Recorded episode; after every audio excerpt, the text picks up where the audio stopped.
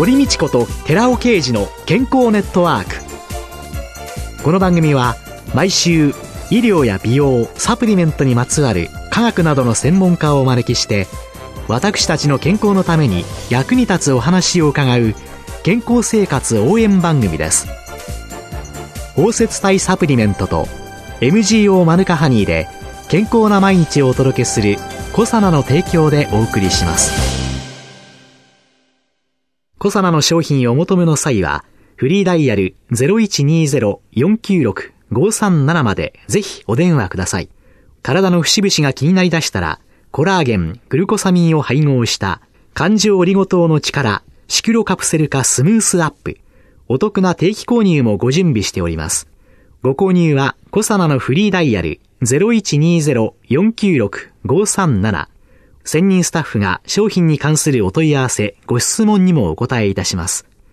コサナのフリーダイヤル0120-496-537 0120-496-537皆様のお電話をお待ちしています。こんにちは、堀道子です。今月は東京大崎にあるスリープストレスクリニックの院長でいらっしゃいます、林田健一さんをゲストに迎えて様々な睡眠障害、ストレス疾患と対処法をテーマにお送りいたします。林田先生は平成8年に東京慈恵会医科大学を卒業後、大学の精神医学講座へ入局され、慈恵医大病院での外来、病棟診療、睡眠学の臨床研究を続けていらっしゃいました。そして平成19年に現在のスリープストレスクリニックを開設されたそうです。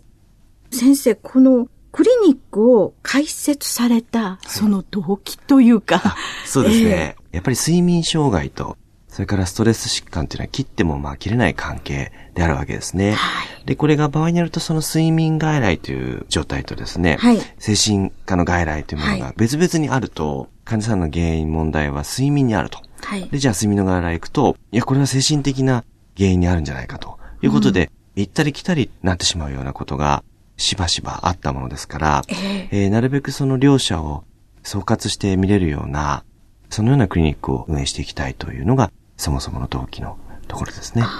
いわゆるうつ病の方っていうのなんかが、割とこう睡眠障害が出てあ眠れなくなったりそうですねなんていうのがはいありますよね。そうですね。はい。それって、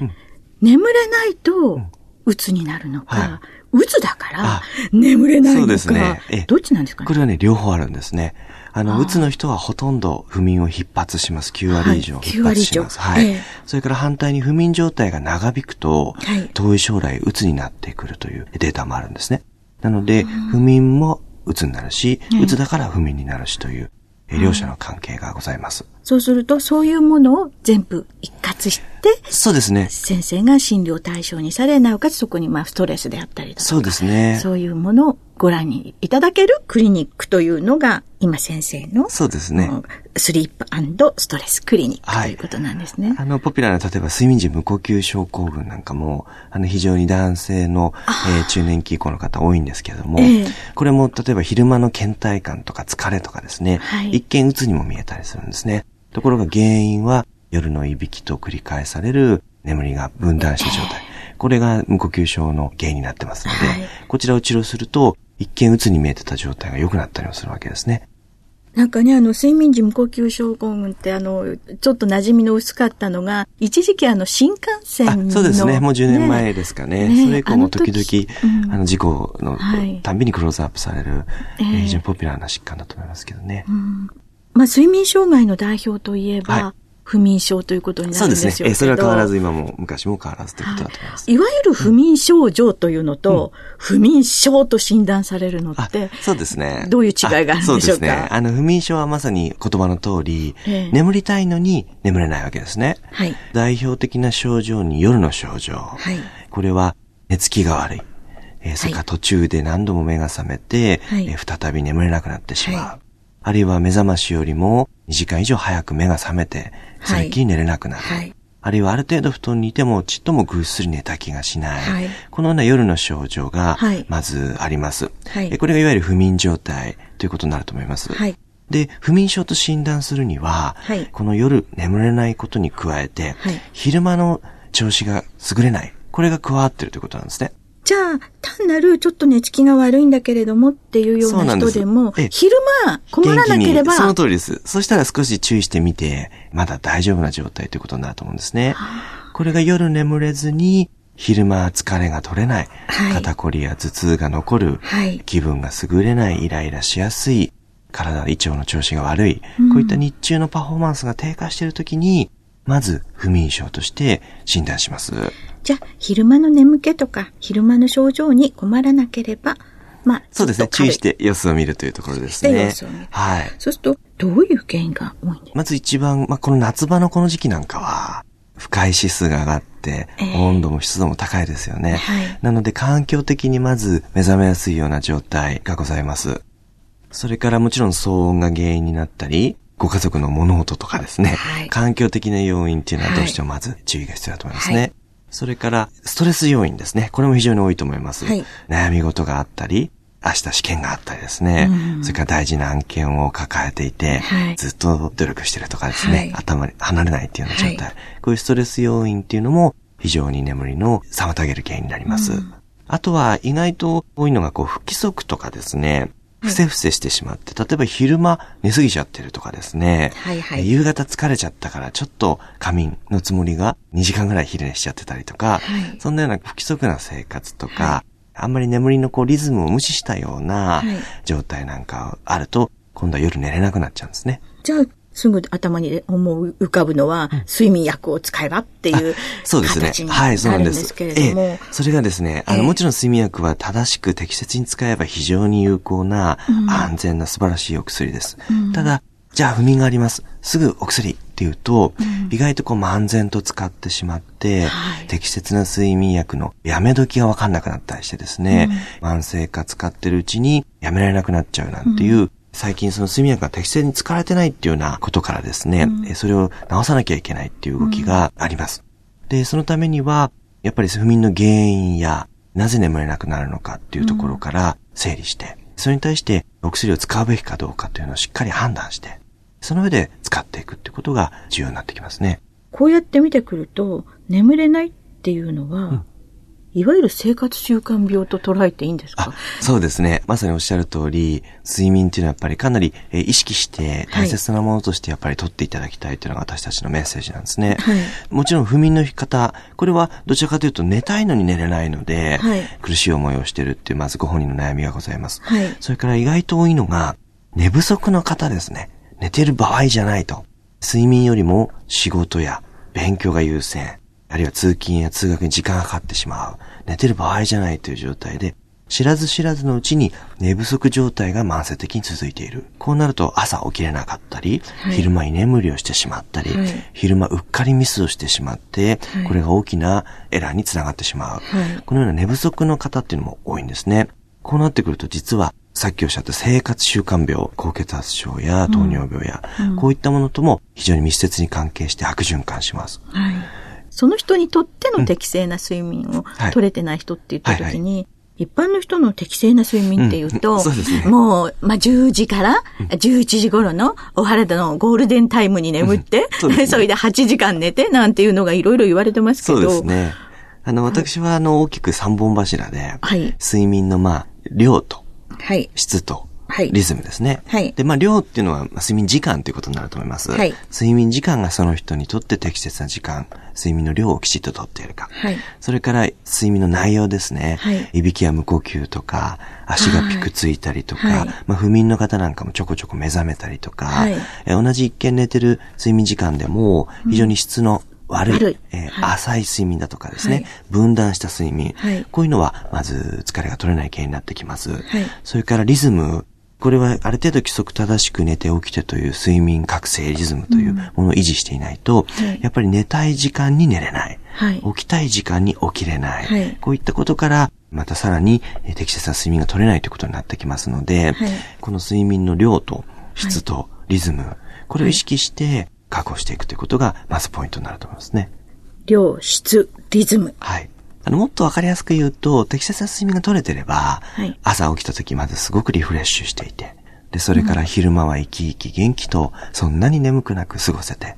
そして夜になると自然と眠気がやってきて、そして布団に入ったら特に何度も起きることなく、ぐっすり朝まで眠れる。こういった自然にサイクルが回っていれば、まず適切な睡眠が取れていると。いうふうにシンプルに考えていただいていいわけですね。ええ8時間寝なきゃいけないだとか、そんなこと考えないでそうなんです、昼間眠くなくって、えちゃんとある一定の時間になったら眠くなって。朝元気に。朝元気でえーいられるそね。したら、自分の睡眠はそれでそうです。大丈夫だひとまずですね。まあ、はい加えてあと血圧とか血糖とか、はいい、わゆる健康診断のバロメーターみたいのが動いてないかどうかですね。はいえー適切かどうか。こういうのもポイントになると思いますね。実際にじゃあ、こういう方たちのその眠いのに眠れなくて困ってらっしゃる方に、睡眠薬を使われるのか、はい。その前にそのリズムを整えたりだとか、日常生活ね。こう変えなさいっていう、ね。はい。そういうのがされるのか。そうですね。まずお薬使う前に、睡眠衛生指導というのをやります。まあ、はい。わかりやすく言うと、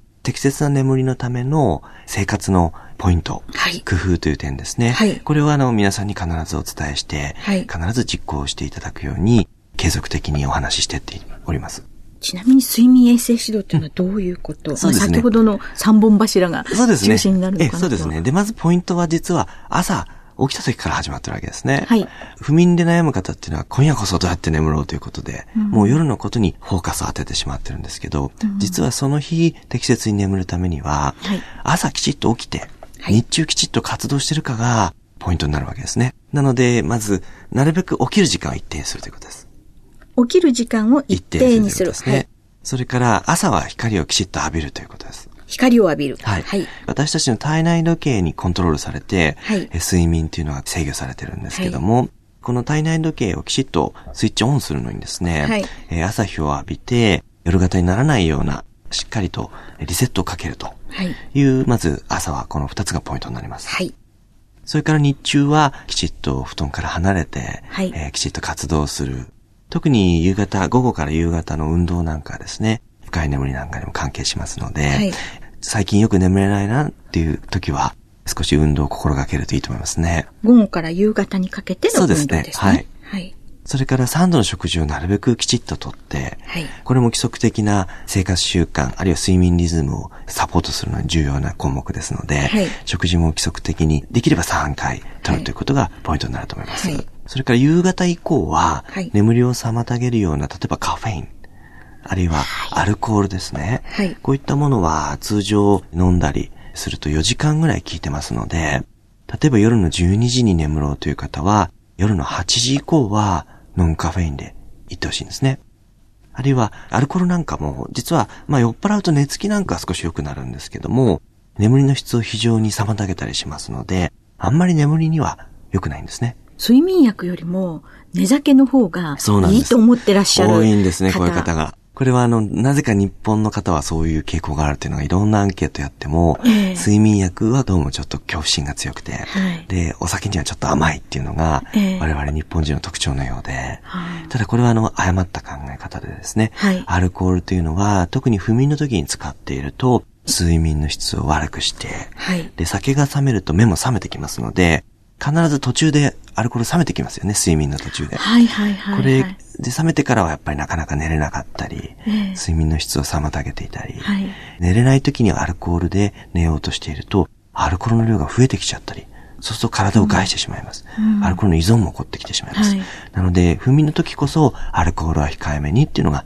鉄則になってくると思いますね。逆のことしてる方、結構いらっしゃるんでしょうね。そうですね。ぜひご注意いただきたいと思います。結局、8時以降はやめましょうって先生おっしゃったけれども、仕事帰りで、皆さんでワイワイ飲んでるっていうことになると、結局10時とか11時とか、そうですね。12時とか、それが結局自分の生活の乱れ、そうですね。障害に関係してくるっていう。えー場合によるとということですね。はいまあ、多少ストレスがあって、多少あお酒飲んで発散してるうちはいいと思うんですけど、はいどうも最近寝れないぞと、朝起きた時疲れが取れてないぞと、はいそういう感じがあったらですね、ぜひ見直していただきたい習慣だと思いあます。少なくとも眠れてない人、眠れてればいいんですよね。そうですね。あの、個人差もあると思いますので。なんかね、お酒に寛容な私です。はい。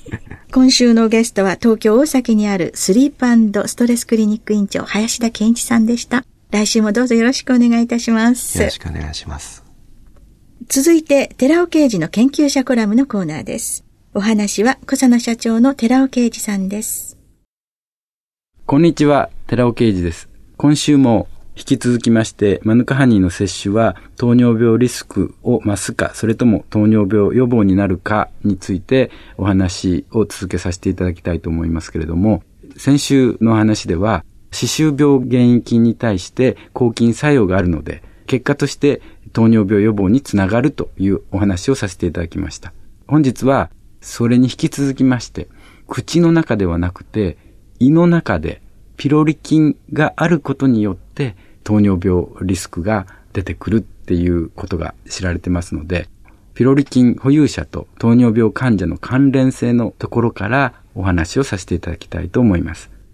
具体的には、ピロリ菌の保有状態と糖尿病のマーカーである HbA1c。糖尿病になると HbA1c が高いか低いかっていうようなバイオマーカーがあるんですけども、これが高くなれば糖尿病リスクが非常に高くなってくるっていうことが分かってまして、米国の国民健康栄養調査なんですけども、こちらで1988年から1994年の間に7417人ですから、すごい膨大な人たちを使って、それから1999年から2000年には6072人というように、これも非常に膨大な参加者で解析したところ、ピロリ菌保有者と HbA1c、つまり糖尿病リスクがある人の間っていうのは、性の相関があった。つまり、ピロリ菌を保有している人ほど HbA1c 糖尿病になりやすいということが分かったわけです。ですから、ピロリ菌をなくしていく、殺菌していくことが、実は糖尿病予防につながるわけです。その観点から言いましても、MGO を持っているマヌカハニーは、ピロリ菌の増殖を防ぐ効果がありますから、当然、その点から言いましても、肥満予防になり、マヌカハニーを摂取することが、ピロリ菌感染予防になって、肥満予防になって、結果として糖尿病リスクを減らすことになると考えられているわけです。このように糖尿病リスクは高まることがなく、そして糖尿病予防につながるためにもマヌカハニーは摂取した方がいいだろうと思われます。お話は小佐奈社長の寺尾啓二さんでした。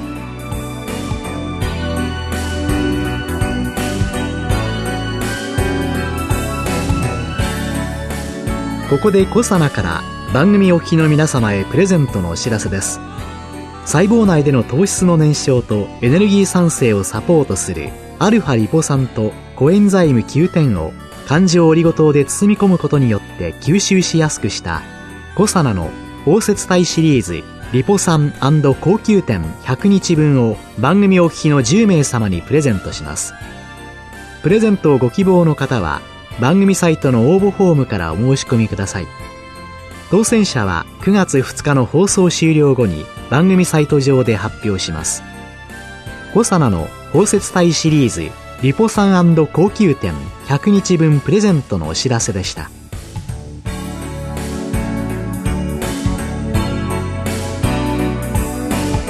堀道子と寺尾啓二の健康ネットワークこの番組は包摂体サプリメントと MGO マヌカハニーで健康な毎日をお届けするコサナの提供でお送りしました。